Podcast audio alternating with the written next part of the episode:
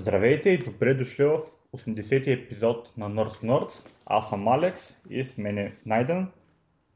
Здрасти, Здрасти. Найдене, как се? Добре съм, добре съм този път без Мишо, въпреки че Мишо ни е заръчал новини, които трябва да кажем. Но Мишо ще липсва. Аз съм добре, мина J Prime. А, вие миналия път, всъщност, може би записа го правихте преди J Prime, доколкото си спомням. Така мисля, че беше да. В края, края на май J Prime, този път не сме на минус. Миналата година уж бяхме на 2000 лева плюс и накрая бяхме на 1000 лева минус, като си платихме разходите до края на годината. Тази година, след като платим до края на годината, ще видим как сме, но да кажем, че сме няма сме супер на минус като миналата.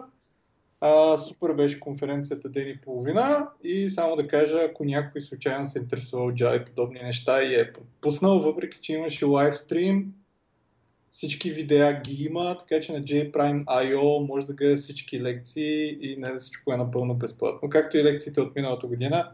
Също така в YouTube канала на българската Java потребителска група ги има всички видеа от JPrime и двете години, така че всеки може да ги гледа. Добре се получи конференция и по най-бързия начин този път пуснахме видеята. А искаш ли да кажеш за, за, за какъв тип неща, свързани с Java, са лекциите? Значи по принцип, специално за Java има доста интересни лекции, свързани с Java Application Framework, който се прави за десктоп application има за Discovery Service Snoopy, който е много лесен Discovery Service, ако имаш някакъв микросервис архитектура и имаш много микросервиси и искаш да локейтнеш кой микросервис на кой ноут е по лесен начин да си дискавернеш въпросния, въпросния сервис и да си го инжекнеш. А, но, но дори неща, които за RX Java имахме две лекции, но дори неща, които не са свързани до толкова с Java, като например а, за Docker и за Kubernetes имахме по една лекция, така че можете да се видят, защото те на практика са за абсолютно за всичко, нали? не е нужда да се ползват за Java. А дори лекцията за RX Java, макар и специално за RX Java, RX Java е порт на RxNet, .NET, мисля, че е бил първия. Така че всъщност всичките неща, които се виждат, ще видите там, не, не могат да се използват и в .NET. Съответно, той е просто порт на RX.NET Uh-huh. библиотеките, така да кажеш. А, имахме една лекция даже за езика Go, нали, който аз реших, че определено няма да ползвам никога, който е completely не свързан с Java нали, до някъде. Така че има интересни лекции не само за Java. Вече за Java ще са повече. Нали. А Queen? За отговорността в Java 9 има лекции, за Home Automation има лекции, за а, Kotlin има лекция, което е език върху JVM, нали, с идея да пише Android application. Uh, за Dependency Injection има лекции, за Reactive Java и Robotics има лекция на Траян. Така, всичко е на английски, да, но има 18 лекции или бяха 19, нещо е такова. Ще, са, ще сгреша, ако кажа. Така, тази седмица иначе имаме новини някакви, не са много. Аз искам да направя един, а, така да се каже, едно обращение, един дисклеймър. Аз съм нали, най-последния Nerds to говорител, да, да, го- да го наречем. Обаче, откакто правим записи на Nerds to почти не... Абе, почти не мога да следа новините, които мен ме интересуват. Защото се опитвам да намеря някакви новини, които са такива глобални. В смисъл новини, които биха били интересни. И обаче това за последно го правя. В смисъл, от другия път нататък аз ще говоря новини, които на мен са ми интересни. С други думи, щом BTV и някакви български медии си позволяват да говорят само гадни неща и кой кой застрелява нищо позитивно, а, така че и аз ще позволя, примерно, да не говоря за Microsoft, освен ако не е нещо лошо за Microsoft. Защото Microsoft не ме интересува. А, в същото време Java ме интересува, Linux ме интересува, Mac ме интересува до някъде, Google ме интересува, така че предимно ще говоря за, за такива неща. Иначе супер е, че много хора пишат като коментари не говорихте за еди какво си, нали? затова са коментарите, когато работят, тъй като имахме проблеми с коментарите, но точно идеята е да се обсъждат в коментарите не само новини, за които ние сме говорили, а новини, които сме пропуснали. Тъй като със сигурност има много неща, които сме пропуснали. Но аз още взето ще гледам да говоря за новините, които на мен са ми интересни, а не за глобалните IT новини. Еми добре, пак може да, да спомене някои от глобалните новини, които не сме ги пропуснали. Да, да, и аз ако, ако някой ми, ми се набие на очи, като примерно сега Microsoft, че купиха LinkedIn, нали, дето целият свят я видя тази новина, нали, няма как да не се спомене, но, но просто много често аз намирам някаква новина, която е свързана с нещо, което много често не ме интересува. Било то дори игра, която не ме интересува. Ми... За LinkedIn какво ще кажеш и Microsoft? Ими много пари за това нещо, ама много ме е любопитно каква е стратегията на Microsoft. Още не мога да, не мога да им оправдаваш още тази покупка. Както и да Skype ами дадоха то... много пари, и на Skype ни беше много ясно как толкова много пари ги сипаха. И зато нещо... Значи, ще излезна, между другото, днеска, ако не се лъжа, ми излезна, че всъщност новина защо са купили LinkedIn. А, обаче аз не съм я чел, честно казано. А, нали, едно от нещата, които преди това се говореше, че е вероятно, нали, заради цялите ботове, които се пушват от Microsoft. Тоест за тази бот нетворк.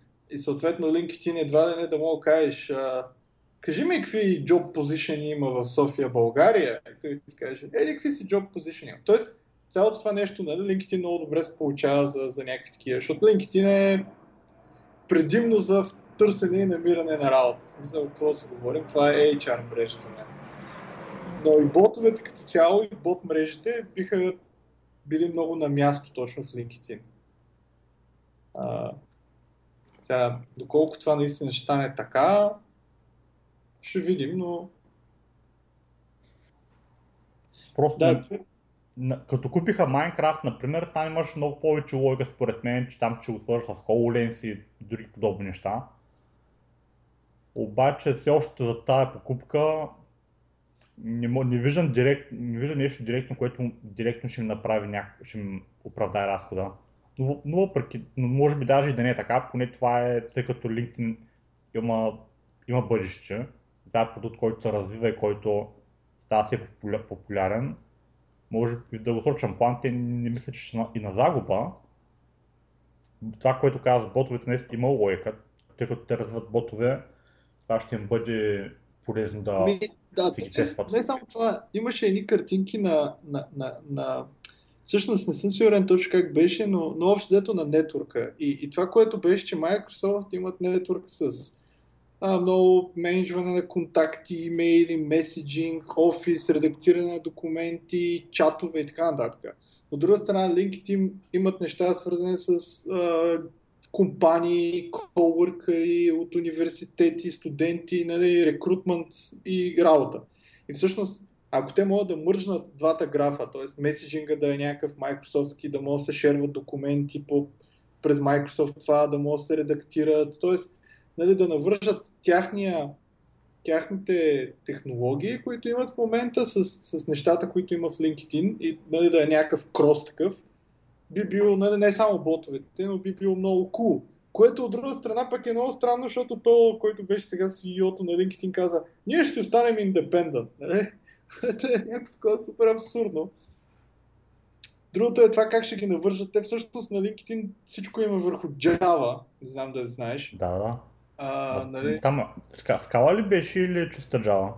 Ми, мисля, че, мисля, че и двете. Те скала само едва ли, но но, но е Java VM е всъщност рантайма.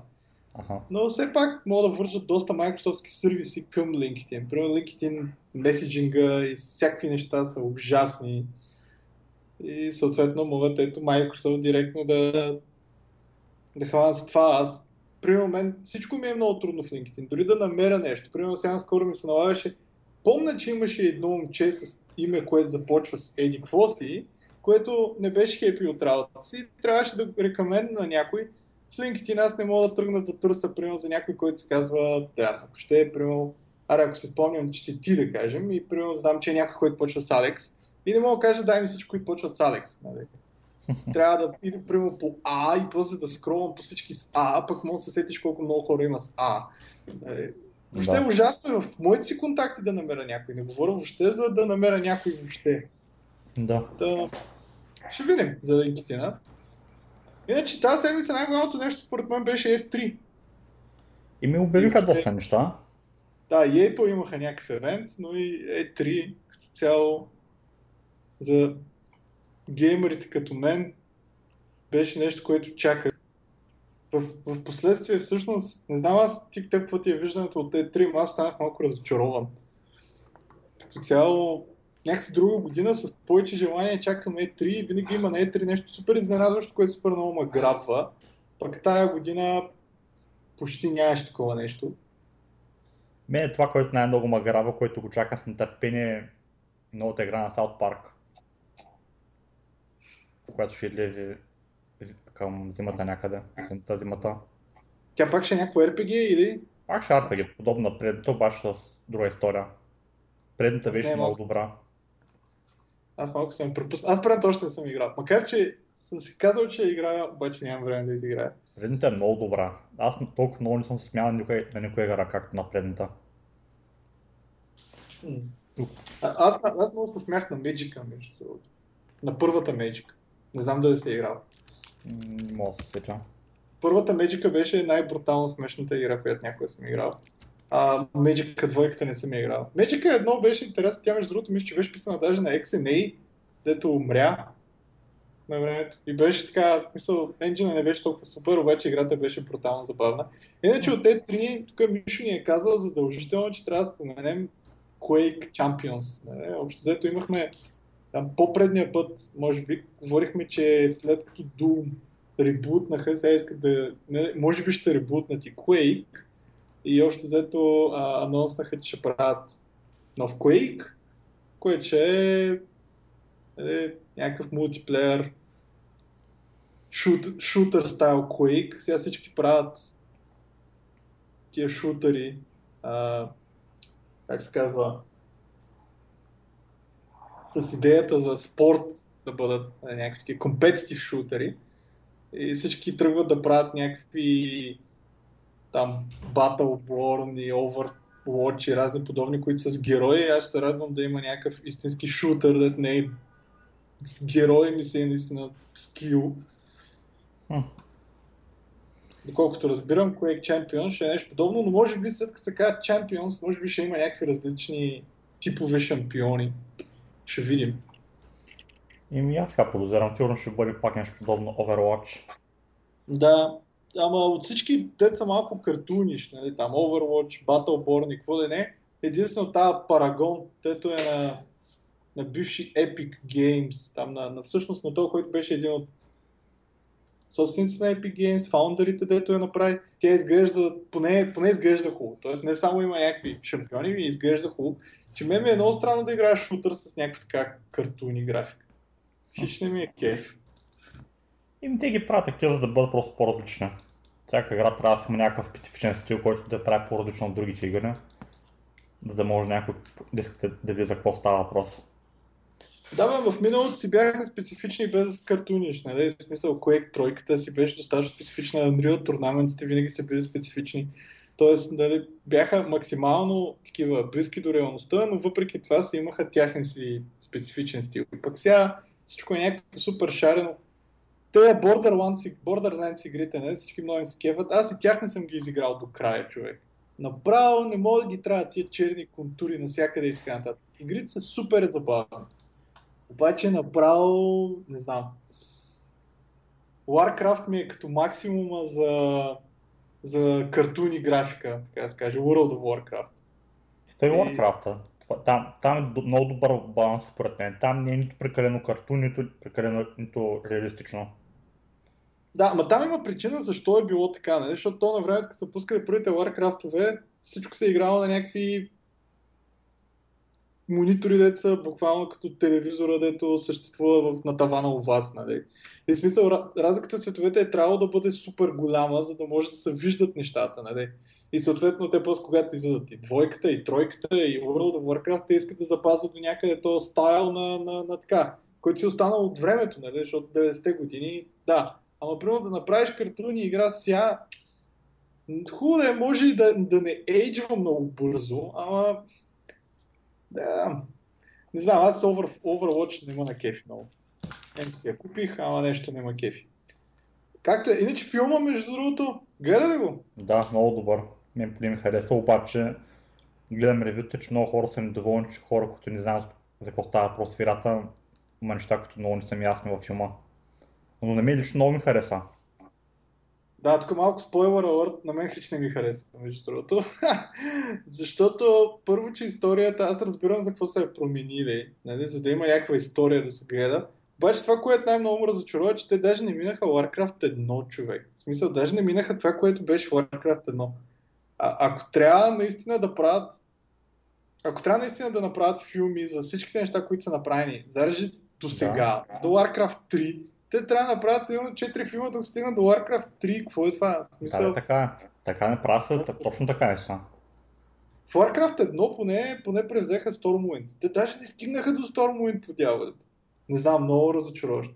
Също така, те трябваше всъщност да стигнат до Stormwind, да ги спрат, тогава да дойде втората вълна, нали, там да отворят портала, тогава да дойдат Frostwolf. Те Frostwolf въобще не минават с първата. И чак тогава да преземат Stormwind, нали, всички. А те даже не, не презеха Stormwind. Frostwolf минаха с първите. Единственото това да беше окей е всъщност тая м- Горана ли, как се казваше, асасинката. Uh-huh. Която всъщност нали, е полудрена и полуорк по някаква причина. Гарона по някаква причина тук изглеждаше 90% human, нали, 10% орк.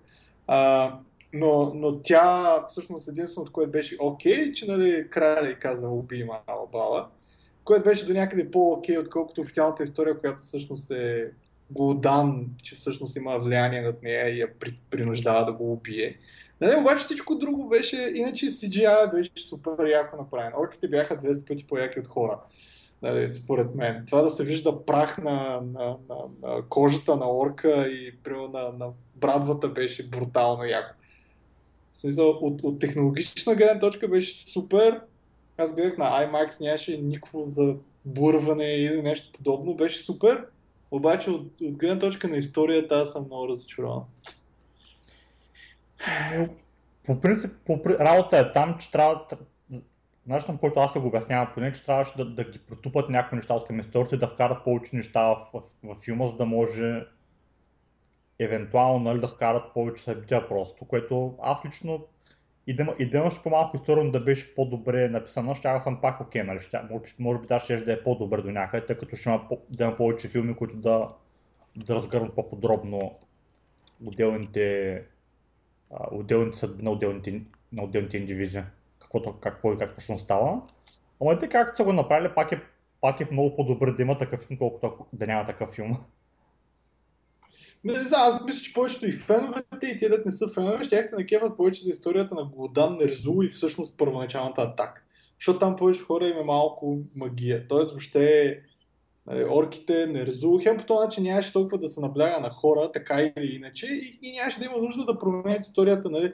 Нямаше да има нужда да има а, там в клана да имат някаква централна част, защото те така и не ще да имат централна част в цялата Нерзул Голдаун и въобще създаването на Warlord, на Warlords'те и въобще Fell Magic историята.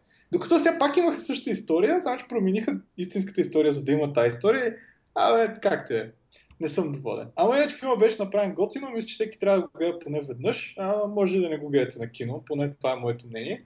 Иначе да, хората не са доволни от филма.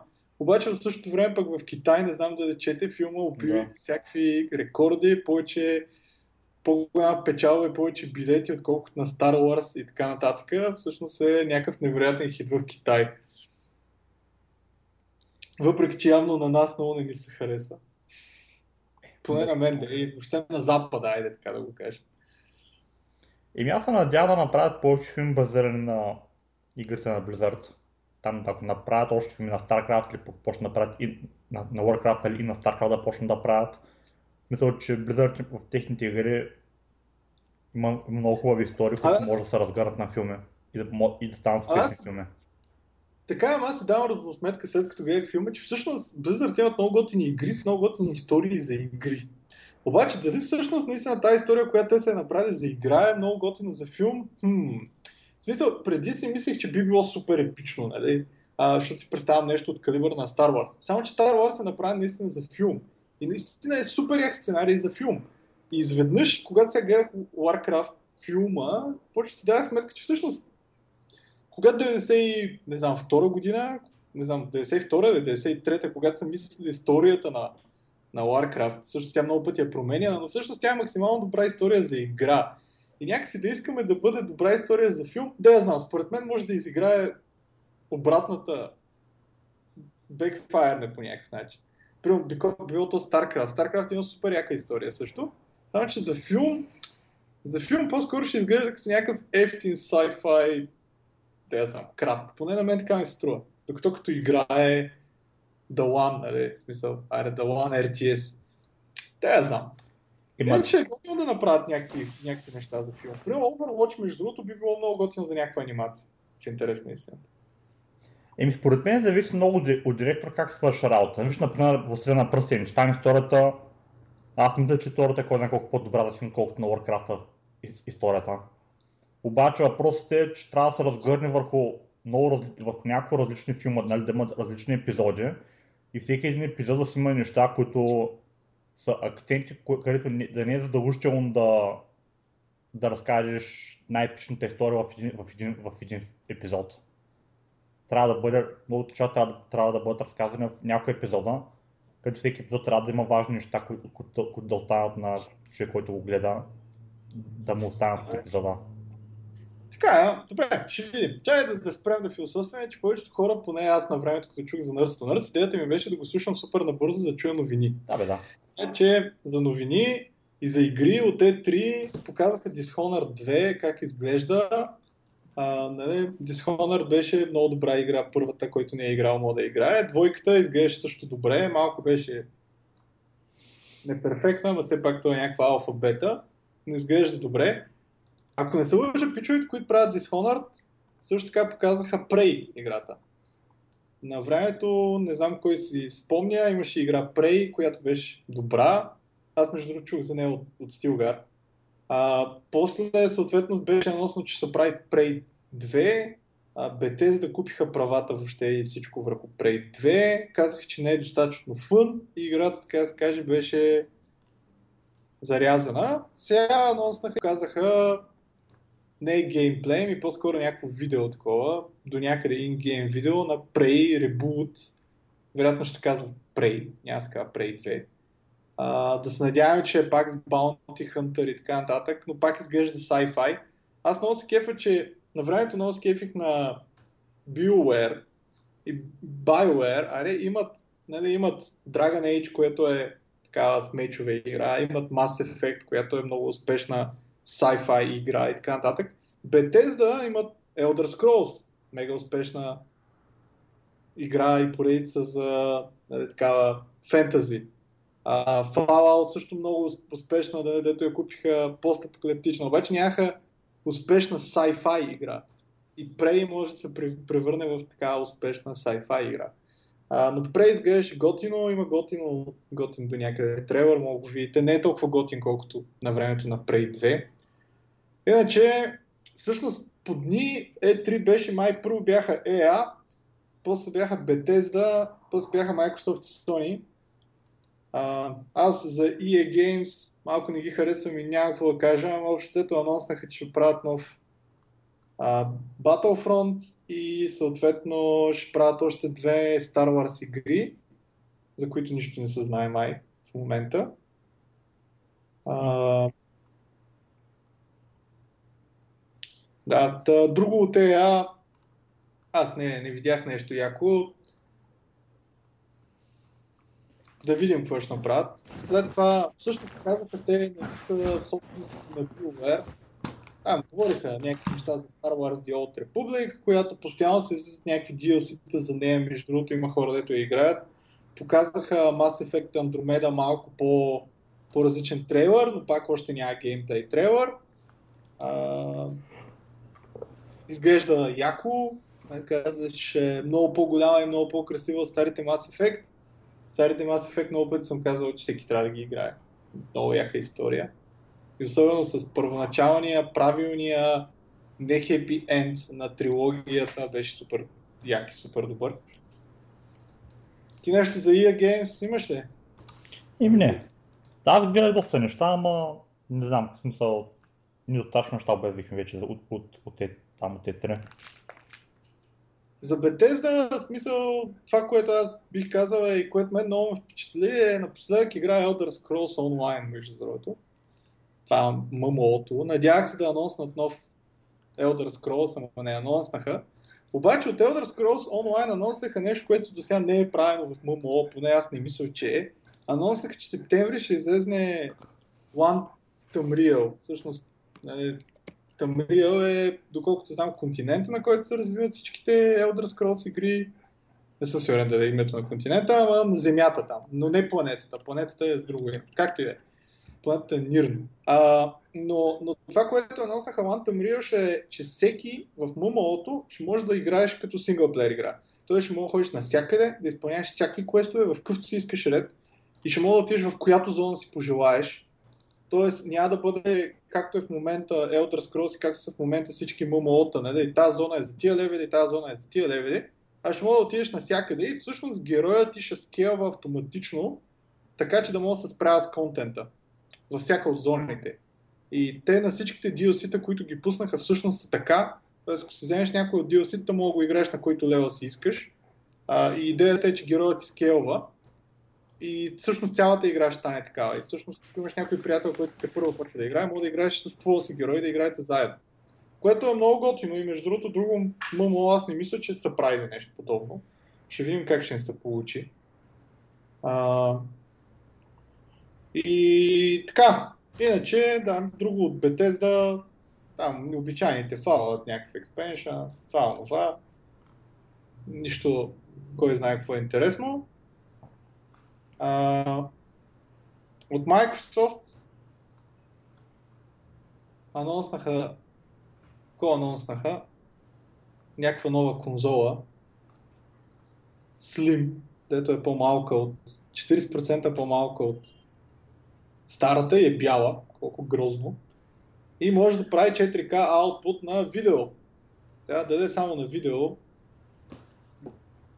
не се знае, но доколкото аз разбрах идеята е да мога да плените 4K Blu-ray някакъв и да си го плените на телевизора през Xbox One.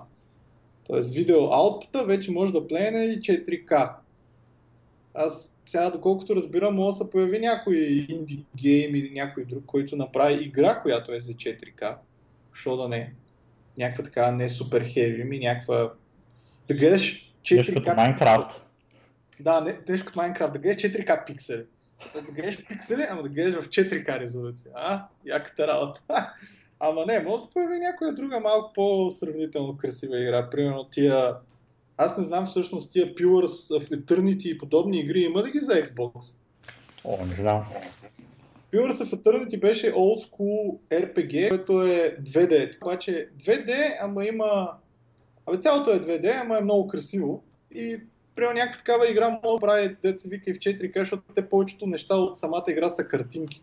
Тоест имаш някаква картинка, която е много красиво нарисувана, имаш после фигури на хора, които са сложени върху картинката и имаш разни пушаци и примерно движение на вода, които са сложени върху картинката. Но това са само някакви неща. За 2D, за 2D игра наистина най-лесно ще стане да се направи играта да бъде 4K, тъй като това нещо ще може, по-ще има някакъв шанс да може да, да се рендира.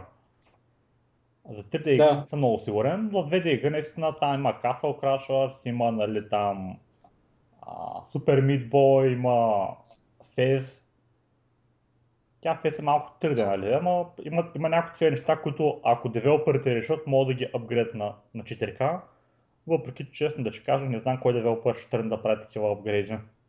Тъй като това е, трябва, трябва да прерисуваш асетите на ново, освен ако ги нямаш първоначално в 4K. Да, да, то по-скоро ако ги имаш. Ама не, примерно Pillars of Eternity сега направиха те направиха някакво DLC и деца вика просто в едно следващо DLC могат да анонснат, могат да направят, деца вика 4K support. Било то новите зони или whatever. А, между другото, забравих да кажа, анонснаха Bethesda Skyrim Special, което е нещо като Skyrim HD или whatever, което е Skyrim за, за новото поколение конзоли, който ще излезне на 20 някой октомври и който изглеждаше много, много различно от стария. Тоест, много повече environment ефекти, текстури, спел ефекти и какво ли още не. Skyrim за мен се остави в момента е най-красивата игра, която някога съм играл.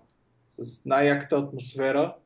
И аз даже не съм сигурен да не, мога, да няма да я разводят атмосферата, защото изглеждаше по-шарена отколкото е.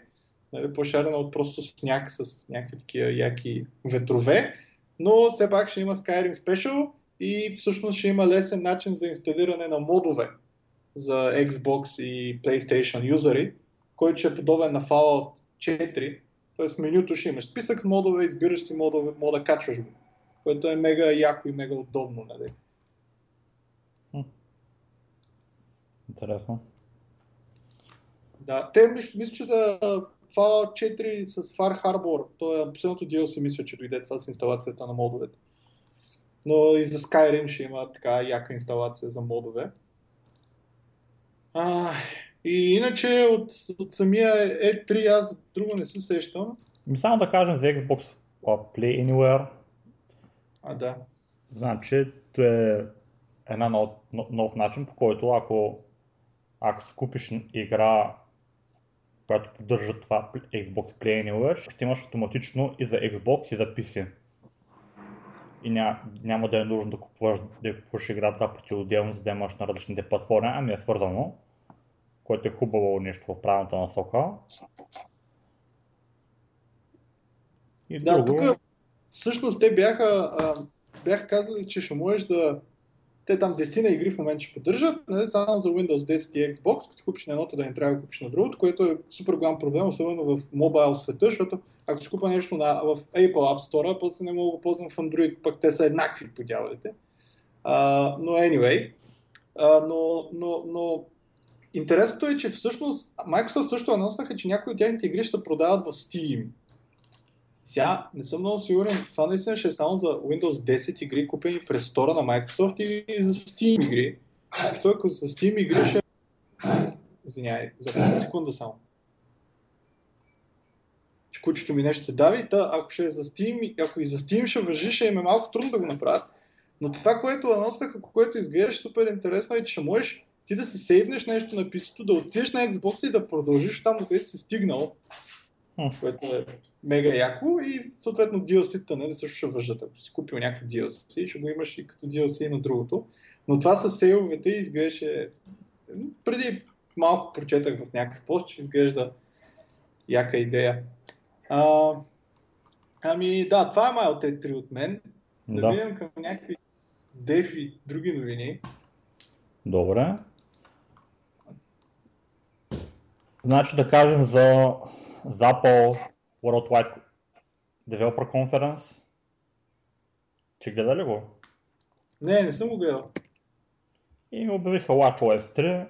Аз честно да ти кажа, то в WatchOS доста не виждам какво ще го бутат напред. Това нещо много не виждам е някакъв смисъл от него. Ама продължава. Друго, говориха там, че ще променят името на OS X да бъде macOS. То така или иначе те през годините няколко пъти му променяха май името на, опер... на операционната система. Пак се е също, просто ще, го, ще му ребрандират името. Ето, нали, всъщност X дойде, като, излезе, като, като излезе macOS 10 точно, и точно така. Да Хикс. Обаче явно, после някакси това Хикс за цикли, но сега го махат, както и да е, и без това. Аз всеки път, като сърчвам, забравям да го напиша така или иначе. Така че... И ще има Siri. Да, което, е, което вече е значително нещо. Да, аз между другото Cortana, там Windows 10 никога не съм ползвал на практика. Мисля, аз имам Windows 10, обаче още ето изтрих всякакви Cortana неща. Обаче това, което много ми направи впечатление за, за в Siri и в Mac, мога да сърчнеш за нещо. Първо да кажеш uh, uh, Find me photos of София, България. Това ти намери някакви снимки и ти на практика тия снимки да ги вземеш и примерно да си ги ембеднеш в презентацията, която правиш и нещо, което е такова, нали, не commercial, защото не знаеш какво, не знаеш какви снимки ще намери, може да не мога да ги ползваш, но идеята е, че мога да, да сърчнеш за нещо, ако примерно си сигурен, че примерно Java Duke е с отворен лиценз и всъщност Java Duke може да се ползва за всякакви Java неща. И примерно да кажеш Java Duke with uh, mobile phone, whatever, той ти намери Java Duke с телефон и ти се вика да фанеш картинката и да си ембеднеш, което не знам, Cortana може да прави нещо такова. Мисъл, да сърчна за контент и не просто да го намери като локейшн, а и даже да ми го да ми покаже превю на този контент и аз да направя нещо с него. Ми, честно ти кажа, не знам, аз не съм работил с Cortana, с Cortana, на работа още ползвам Windows 7. То е единствения Windows, който става за нещо. Ми, да, но, но изглеждаше яко също резултатите, които намери Cortana, това да е Cortana, Siri, може да си ги пинваш и те остават в notification ареята отстрани, така че всъщност можеш после да се върнеш към тях и да си ги вземеш. Тоест не са такива сърчваш веднъж, после се загубват, може да си ги пиннеш, което да, изглежда. Хубаво е. Определено това е да. полезно. Да, и някаква глупост показаха, че мога да гледаш видео, в, докато си в full някакъв ап, което е някакъв фичър, който го има на, iPad, демек да пленеш някакво видео и ако си пусна някакъв application на full screen, мога да пратиш това видео върху този application, който е на full screen, т.е. седи на топ и ти докато си правиш презентацията да гледаш някакво видео. Те показаха между другото някакво флаш видео от, от Safari, поне на мен така ми се стори.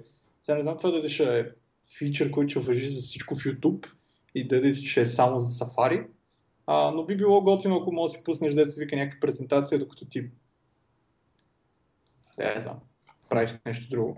Ама според мен сега за iPad може би има някакво, някакво повече application, така да се каже. Аз, аз full screen application никога не съм си пускал на Mac.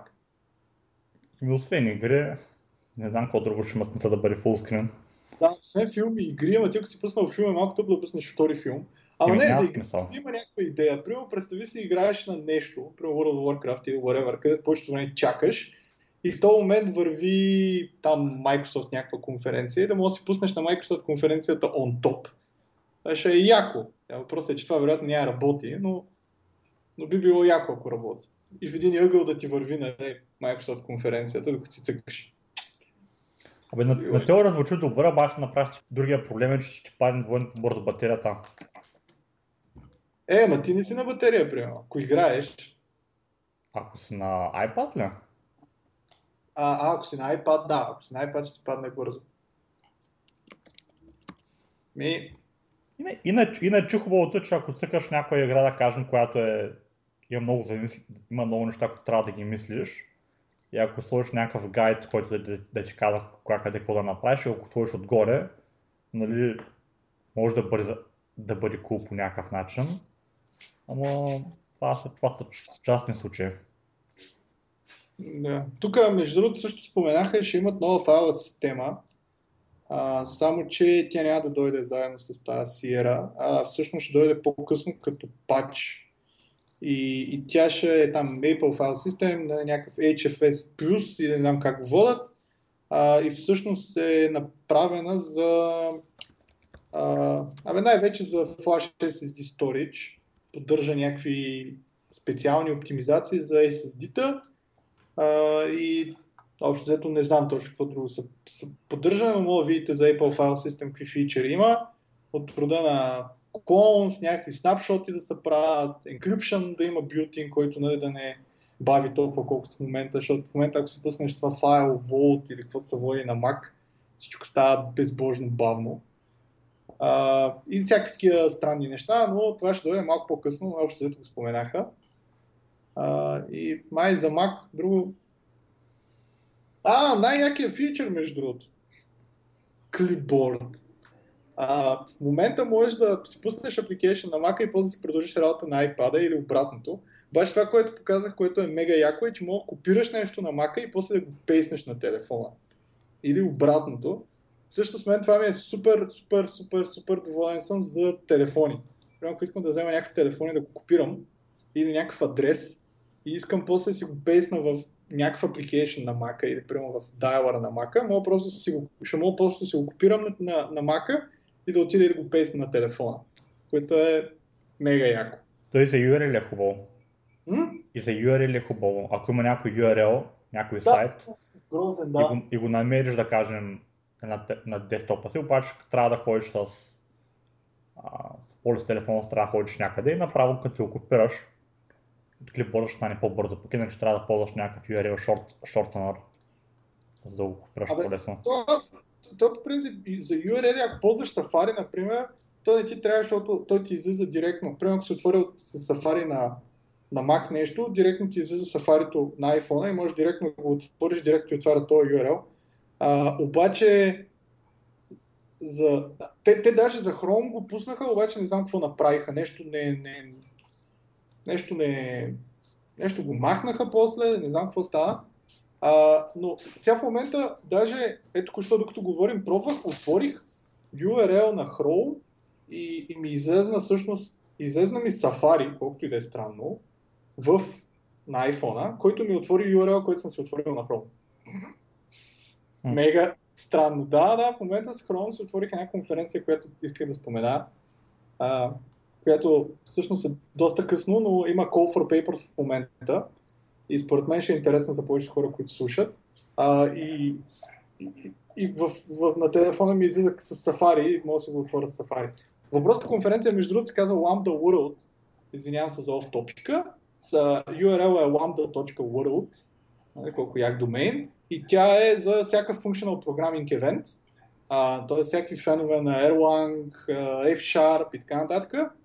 Има Call for Papers в момента отворен, така че поне сега не знам какво покриват, но якото на конференцията е, че всъщност е сеп... А, август. Август, началото на септември. Края на август, началото на септември в Кадис, Испания е и всъщност е идеално за море, така че може да някой да събитне и ако има лекция, може да се вика да се направи почивката, докато е на конференция.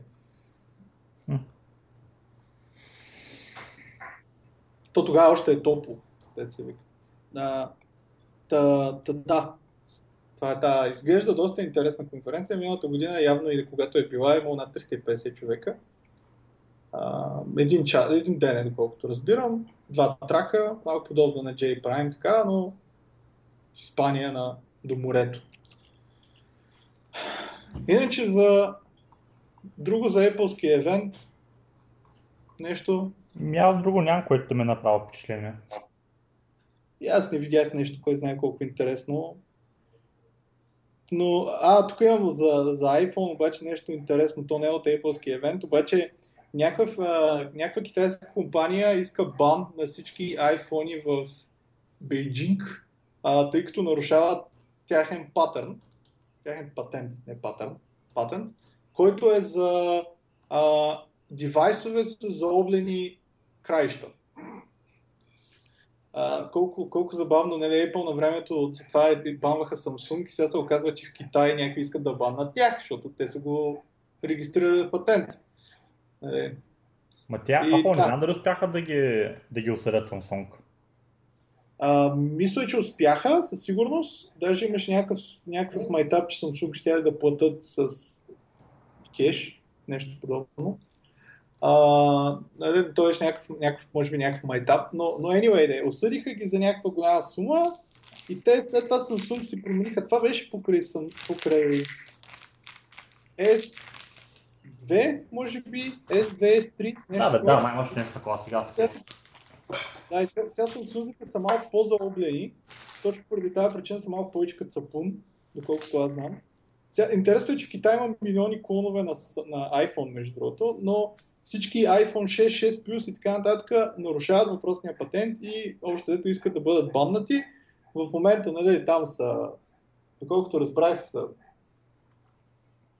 Apple водят там дело, whatever, и в момента още не са баннати, но Тоест, искали са първоначален бан, нали, няма да има първоначален бан, но още в момента се съдят какво ще направят, тъй като ползват Gently Rounded Rectangle за телефоните си. Интересно, старите iPhone петиците не са баннати, защото те не, може би не са раунднати по такъв начин.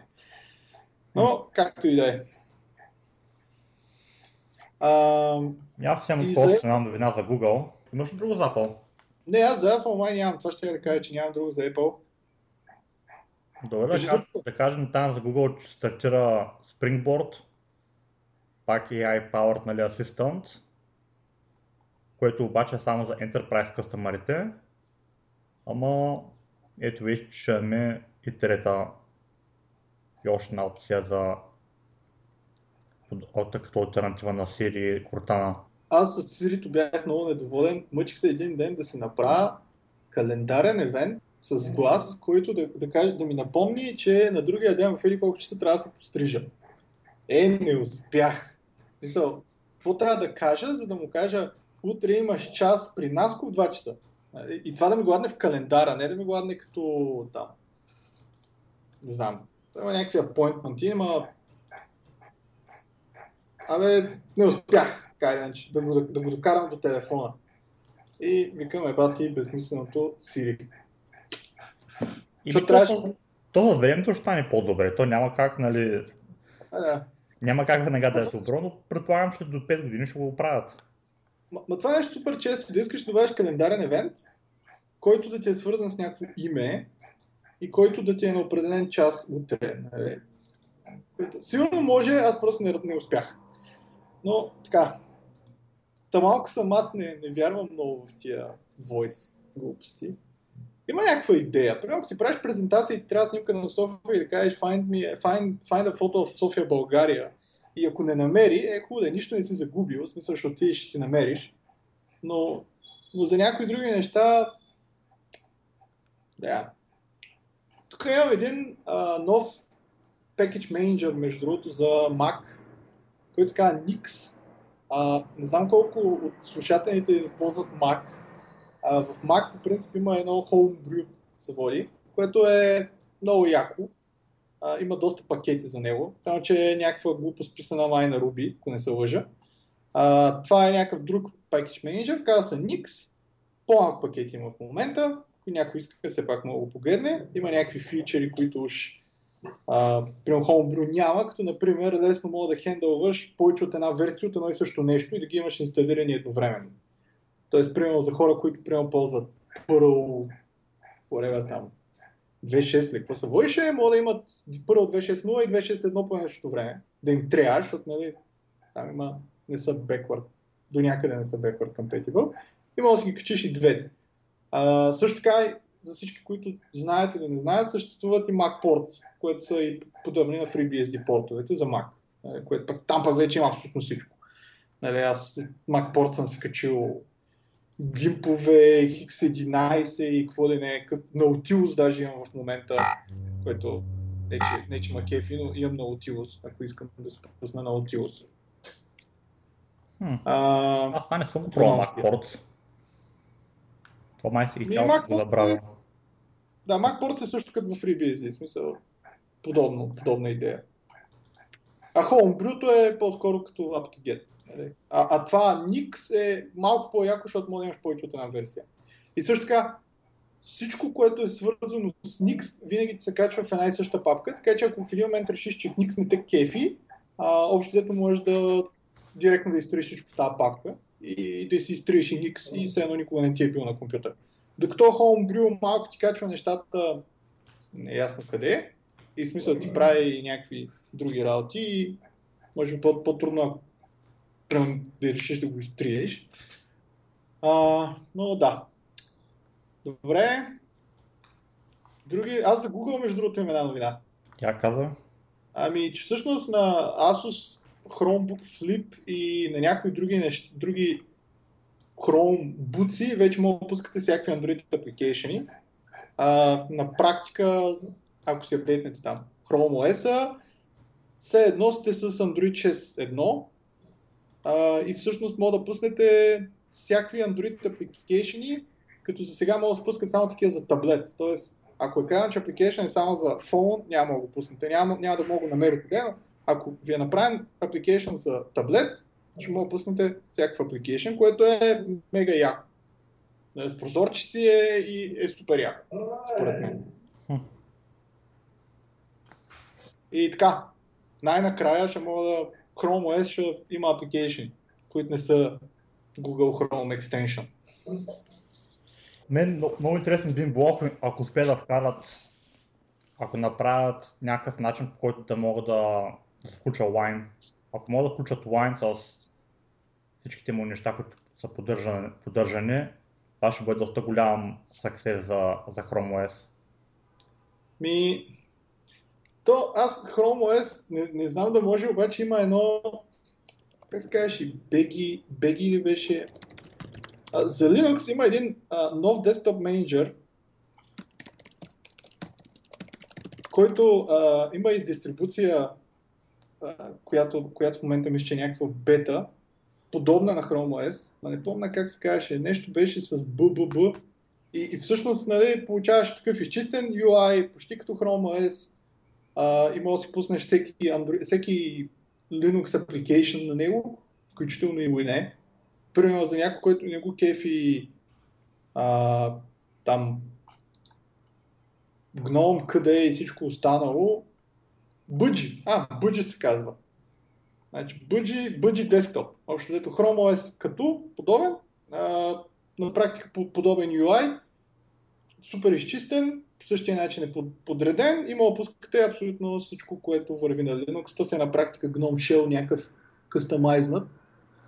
Но в смисъл явно има и такова и такова. А в този ред на, на, на, на разговор, няк... чува, ли, чува ли се за Маро ОС? Mm, нещо не мога да за какво става въпрос? Значи Маро и аз не бях чувал.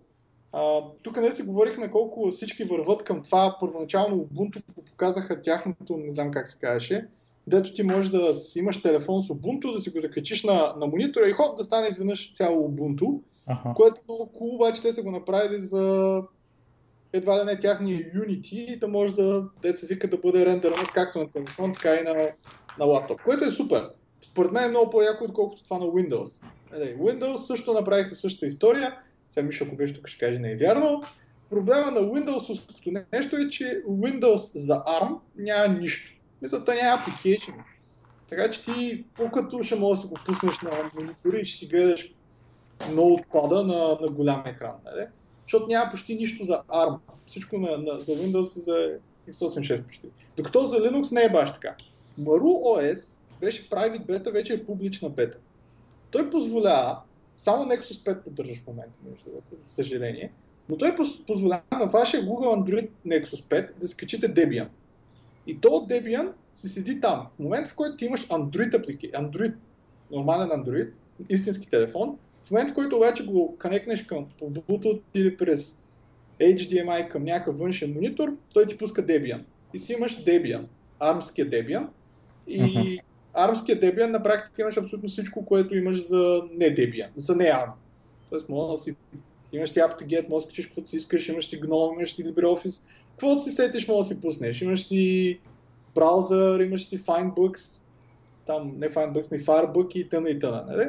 Получаваш истински Debian, работещ и в момента, в който го изключиш, се връщаш пак към Android.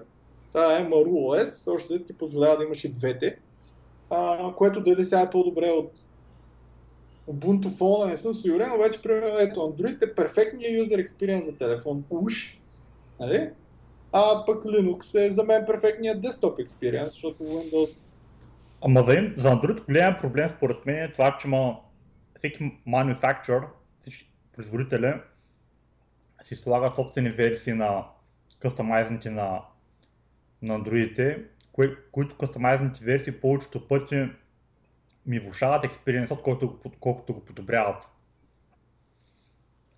Е, като... Ти като цяло, принцип, ти някак да не сложиш кастомайзнати, защото те не, за телефон ти имаш специфични чипове и те трябва да напишеш специфични драйвери, които нали, никой ги няма, защото те са за специално за, за тях. За, за драйверите ясно, аз ти говоря за това, че, че това е софтуер, който не мога да го изтрия, нито да го Мога само да му дам едно disable и това е в най-добрия случай, ако това нещо изобщо е възможно.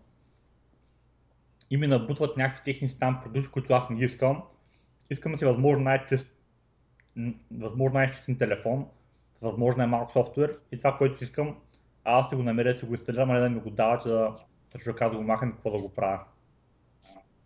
Абе, по принцип си прав, ама не баш. Защото, примерно, да, Android правят много тъп UI отгоре. Не Android ми е Samsung. Затова никога не трябва да си купувате Samsung. От друга страна обаче, ако си купите и си пуснете истинския Android Experience на телефона, в смисъл, примерно Nexus, не знам дали си имал, да. ще видиш, че някакви елементарни неща ги няма в Android. Като, например, няма да задържиш върху нещо и да ти излезе поп-up меню. Тоест, нямаш го това с right click при задържане. Що? Еми, защото Apple имат патърн върху това и Google не могат да го ползват out of the box и не могат да сложат out of the box в Android. От друга страна обаче, ако си купиш HTC, например, защото HTC там, whatever, имат някакъв Microsoft или Apple, не знам на кой е патърна, но HTC в тяхните телефони го има това със задържането, което е мега, мега удобно. Например, аз ако искам да, да набера някой, мога да, на, на HTC мога да натисна неговото име и те ще ми излезнат всички негови телефони. Обаче сега, на, ако съм на нормален Android, аз ще трябва да го отворя и примерно да му намеря телефона. Или ако трябва да му пише SMS, на HTC ще мога да задържа върху него да ми излезнат телефоните, при да му пише SMS. Обаче сега ще трябва да влезна в съответния юзър и да намеря къде подявате линка за сендване на SMS. В смисъл, че и ти си прав, ама явно има някакъв така middle ground. Тоест, хем Ясно, трябва да... разбрахте. Има проблеми с лицензи заради това, това нещо го правят. Да, аз, аз между другото съм, съм решил, че ако се взимам Android телефон пак, ще взема OnePlus. Защото, да я знам, струват ми се ефтини, а, имат някакви неща, почти имат нормалния експириенс, само че имат теми и някакви други неща, които, са, които идват от Cyanogen Multi, от някакви други, които ги няма в Play на Android. И като цяло, не знам, струват ми са просто някакви такива, една идея по хем са ефтини, хем, хем имат някакви фичери, които Android ги няма, хем нямат някакъв гаден юзер интерфейс, като TouchWiz и някакви подобни. И то от тяхния форк на Android, който се казва Oxygen OS, според мен е, нали, получаваш също, същия UI, който имаш Android, обаче имаш някакви неща on top of Android, които са по-удобни. Нали. Като примерно Double Tap за Action, или там Home Press, или Long Press, имаш някакви теми, можеш да сменеш някакви калори и, и някакви други неща, които в принцип не можеш да сменеш в Android out of the box. Примерно можеш в HTC, ама в HTC получаваш още един тон бузин. Нали. Ама, да я знам. Аз, аз съм доволен от iPhone, между другото, колкото и да е странно. Батерията му държи супер много, изглежда супер добре. До сега никога не съм имал апликейшн, който да крашне. А, никога, никога имам предвид. Има... Така че, за, вече, вече може би една година го ползвам. Да, толкова. Една година и два месеца. И до сега никога нищо не е направил проблем. А, така съм качил стотици апликейшн. Смисъл, аз не съм от тия, дето нямат. Аз имам 7 екрана с апликейшни, да не говорим, че имам някакви папки с, с неща. Добре, а, аз имам няколко Java новини, между другото. Ми, добре, ще кажа? Мен Java ме интересува. Значи, първата новина е, че ние си бяхме говорили преди за RoboVM. RoboVM позволяваше да пишете Java application за iOS. За съжаление, Xamarin ги купиха. Вече, за съжаление, вече спряха проекта. Да, и за съжаление Microsoft спряха проекта. Сега, още едно доказателство, че трябва всички да пишат open source, за да не се случват такива неща. А, има една компания, която се нарича Gluon. Gluon взеха JavaFX портовете, които а, Oracle казах, че няма съпортват, а именно JavaFX за iOS и за Android. iOS Kia стъпваше върху RoboVM. Значи, тъй като RoboVM вече не се поддържа, Gluon анонснаха, че имат тяхна си VM, който е форк на, на практика на RoboVM, само че ще, е с Java 9 support, казва се Gluon VM, т.е. базиране на OpenJDK и съответно ще е заедно с ще поддържа всякакви ламди, експрешни, стримове и така нататък. И с този Gluon VM всъщност ти ще мога да ползваш JavaFX Ports, както и тяхния Gluon Mobile, което е някакъв, доколкото аз разбирам, платен toolkit, да го наречем. А, и ще мога да пускаш на iOS и на всичко останало. Ако искаш да ползваш не тяхния платен toolkit, ще можеш да ползваш Gluon VM върху JavaFX портовете, които са за Android и за iOS. На практика ще имаш application писан на JavaFX, с други думи не те интересуват въобще какви са native компонентите, а, който ще може out of the box, деца вика ти да бютнеш и да пуснеш на iOS от Android и обратното. И, и всичко е написано на Java, нали? на FXML, който е грозния XML на JavaFX. Ако искаш да ползваш FXML, да. А, също тук напоследък аз почнах да свичвам към Twitter, между другото, защото ми писна, че във Facebook само някакви тъпоти се пишат. А в Twitter, де се вика, фолвам, който ме интересува, има един пич JavaFX Hook, той шерва някакви JavaFX неща.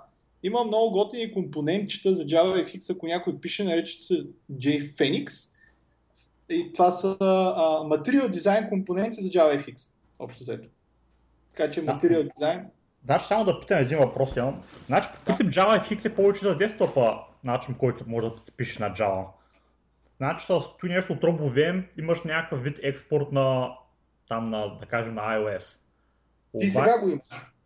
И в момента го имаш, само че сега в момента ще е върху RoboVM. Да, в, в момента е върху RoboVM и те един вид ще правят някаква тяхна си версия, техния си форк правят, обаче то с техния форк те не го правят а, да е публик, това, те, те, те просто сами си го доразвиват. Правилно ли разбирам? Публичен е. Публичен е. Open source ще е даже. Glom VM ще е open source. Да. Значи в момента, значи, на времето Oracle сън още казаха JavaFX ще върви навсякъде. И Oracle първоначално казаха, ето имаме JavaFX портове, които върват и на, и на iOS, и на Android, и на десктоп. Нали? Супер. Обаче после Oracle казаха, гледай, сега няма маркет за това нещо, за мобайл, така че ние го зарязваме. Нали? Oracle, неща, които не правят пари, ги зарязват. Glom е компанията, която взе тия портове и всъщност ги поддържа. Също така взе Sim Builder, което е такъв drag and drop tool да си билдваш JavaFX application. Uh-huh. И те, за да работи съответно iOS порта, ползваше RoboVM отдолу. RoboVM Секунда само. Така, това кучето ми малко пие вода, може да не се чува, но съжалявам. RoboVM ти дава а, Java Core апитата, да ги ползваш ти в JavaFX application. Например, ако искаш да ползваш Java List или нещо друго, те преди ползваха, ако не се лъжа, ползваха или там. Абе, не, не съм сигурен. В един момент казах, че се случват към Android, т.е. Android апитата отдолу. Първоначално не съм сигурен какво ползваха, но идеята е, че мога да ползваш стандартни Java класове в един application. JavaFX си върви, нали, рендеринга си е направен и си върви на iOS, но ти искаш да ползваш някакви неща на Java. Сега това, което правят Glon е всъщност за Java 9, т.е. с всичките нови неща в Java, ти правят language level плюс всички нови класове, които също дойдат в Java 8 и в Java 9. Да можеш да ги ползваш, пишейки твоя JavaFX mobile application, че да, JavaFX е предимно за десктоп и си е Next Generation Swing. Тоест е едно, абе JavaFX на практика, абе той Swing си е като WPF. Мисъл, дори Swing си рендърва всичко, но JavaFX поддържа и в XML да си дефинираш UI. И компонентите са някакви по-нови и смисъл това е. И не са правени 98 година. Ама, той... ама Java FX на native неща ли? Native ли компоненти или... В, в Java света, принцип, освен там AVT, което е писано 96 и 7 година. SWT също. А, SWT, не, SWT IBM са го писали, не, то не е никога било част от Java, но всичко друго, и в Swing, и Java, и в X, всичко се рендърва. Uh-huh. С други думи, всичко се дроува. И с други думи, ти мога да дронеш както си искаш и просто за различно, деца вика за различна операционна система, може би ще го дроваш по различен начин. Примерно за Windows ще го дроваш с, с Direct Draw, за Mac ще го дроваш нещо друго. Сега в момента даже има до някъде скандал, или всъщност такова води се дискусия, тъй като на Linux Java все още се дрова, използвайки GTK2, а вече нали, има GTK3. И сега проблема е, ако имаш GTK3 application, който се опитва в себе си да пусне Java application, който е с GTK2, че това не работи. Тоест не може да имаш един application, който да работи едновременно хем с GTK3, хем с GTK2. Нали, а пък Java рендеринга в момента за Linux ползва GTK 2. Нали, даже има такъв един push, в крайна сметка да го мигрират към GTK 3. Нали. Но, но да, всичко си се дроува. Мисъл, и вече се рендърва в зависимост от това на, на всяка операционна система с някакъв различен тяхен си toolkit. На Mac Apple си бяха писали дроуинга, затова и може би Java, Java и въобще Java, всичко на Java изглежда по-яко под Mac. Защото Apple си го направи да наистина да изглежда и да се дрова така както с тяхното си API и с тяхния си UI. Изглежда native. И да изглежда native, да. То това е най JavaFX. Да. Ми, а, да, зависи между другото. Много хора искат да изглежда native, други хора обаче пък искат да, е, да, да, да могат да стайлне. Например, Spotify, Spotify не изглежда native. Ама Spotify е много як ап. Какво ме интересува, че не изглежда native? В смисъл, примерно някакво идея, може би IntelliJ идеята, като направиш всичко черно, въобще не изглежда native, ама пък е яка. В смисъл, да зависи да е. За някои неща е готино да, да изглеждат native, примерно текстов редактор или нещо, whatever, файл браузър, обаче за други неща е по-готино да бъде customizable, т.е. да има някакъв теминг support. Да, да, зависи. Mm. А, и аз, между другото, по принцип нямам други новини. Така че, Ами да обявявам тогава последното нещо. Значи за, за TuxCon ще бъде в Пловдив 9-10 юля и друго няма. Да, елате, ще там, ще гледам да отида. Им да, който може да отиде, ще бъде интересно. И това е начин. Да, между другото, аз още от, от на времето много се кефа на Пловдив, че се правят някакви тъкси Linux неща. На времето аз бях в един Open Club Пловдив, де бяхме фенове на Open Source още 2001 може би. А, по-късно организирахме ден на Linux и отворения софтуер в Пловдивски университет. Нали, по-късно нали, Tuxcom, не знам коя година се, се създаде, да кажем близките 3, но но някакво готино е, че Пловдив наистина има някакви такива open source неща, докато в София единственият такъв евент е OpenFest. Нали, който на времето беше много як. Миналата година беше много кофти. Тоест, нали, зависи какви лекции има, естествено. В смисъл, зависи от година до година, но, но на времето всички идваха от, от всякъде от страната на OpenFest в София, пък сега май не е баш така. Но е супер, че в Пловдив се правят някакви open source евенти. Им това е хубаво. Аз също много обичам такива евенти. Аз мисля да съм на TuxCon, така че оба, обадете се, ако сте там. А, също, само да кажа, че имат много готини тениски. Миналата година имаха супер яка тениска, тази година също имат готина тениска. Ако някой ще ходи на TuxCon, може да си заяви тениска, тъй като те се заявяват предимно с размер и къв, и къв цвят иска. Има два, вари... има два варианта. Миналата година мисля, че беше един. А, съответно, тениските отпред са с а, готин надпис, аре така да го кажем. Може да го видите. Миналата година също надписът беше много готин. И за всички Linus Torvalds фенове, мисля, че тениските ги на кеф. Ами, това е иначе и от мен. Така че ако искаш да приключваме. Добре. Чао! Айде тогава. Всичко най-хубаво. Следващия път. Чао. До следващия път.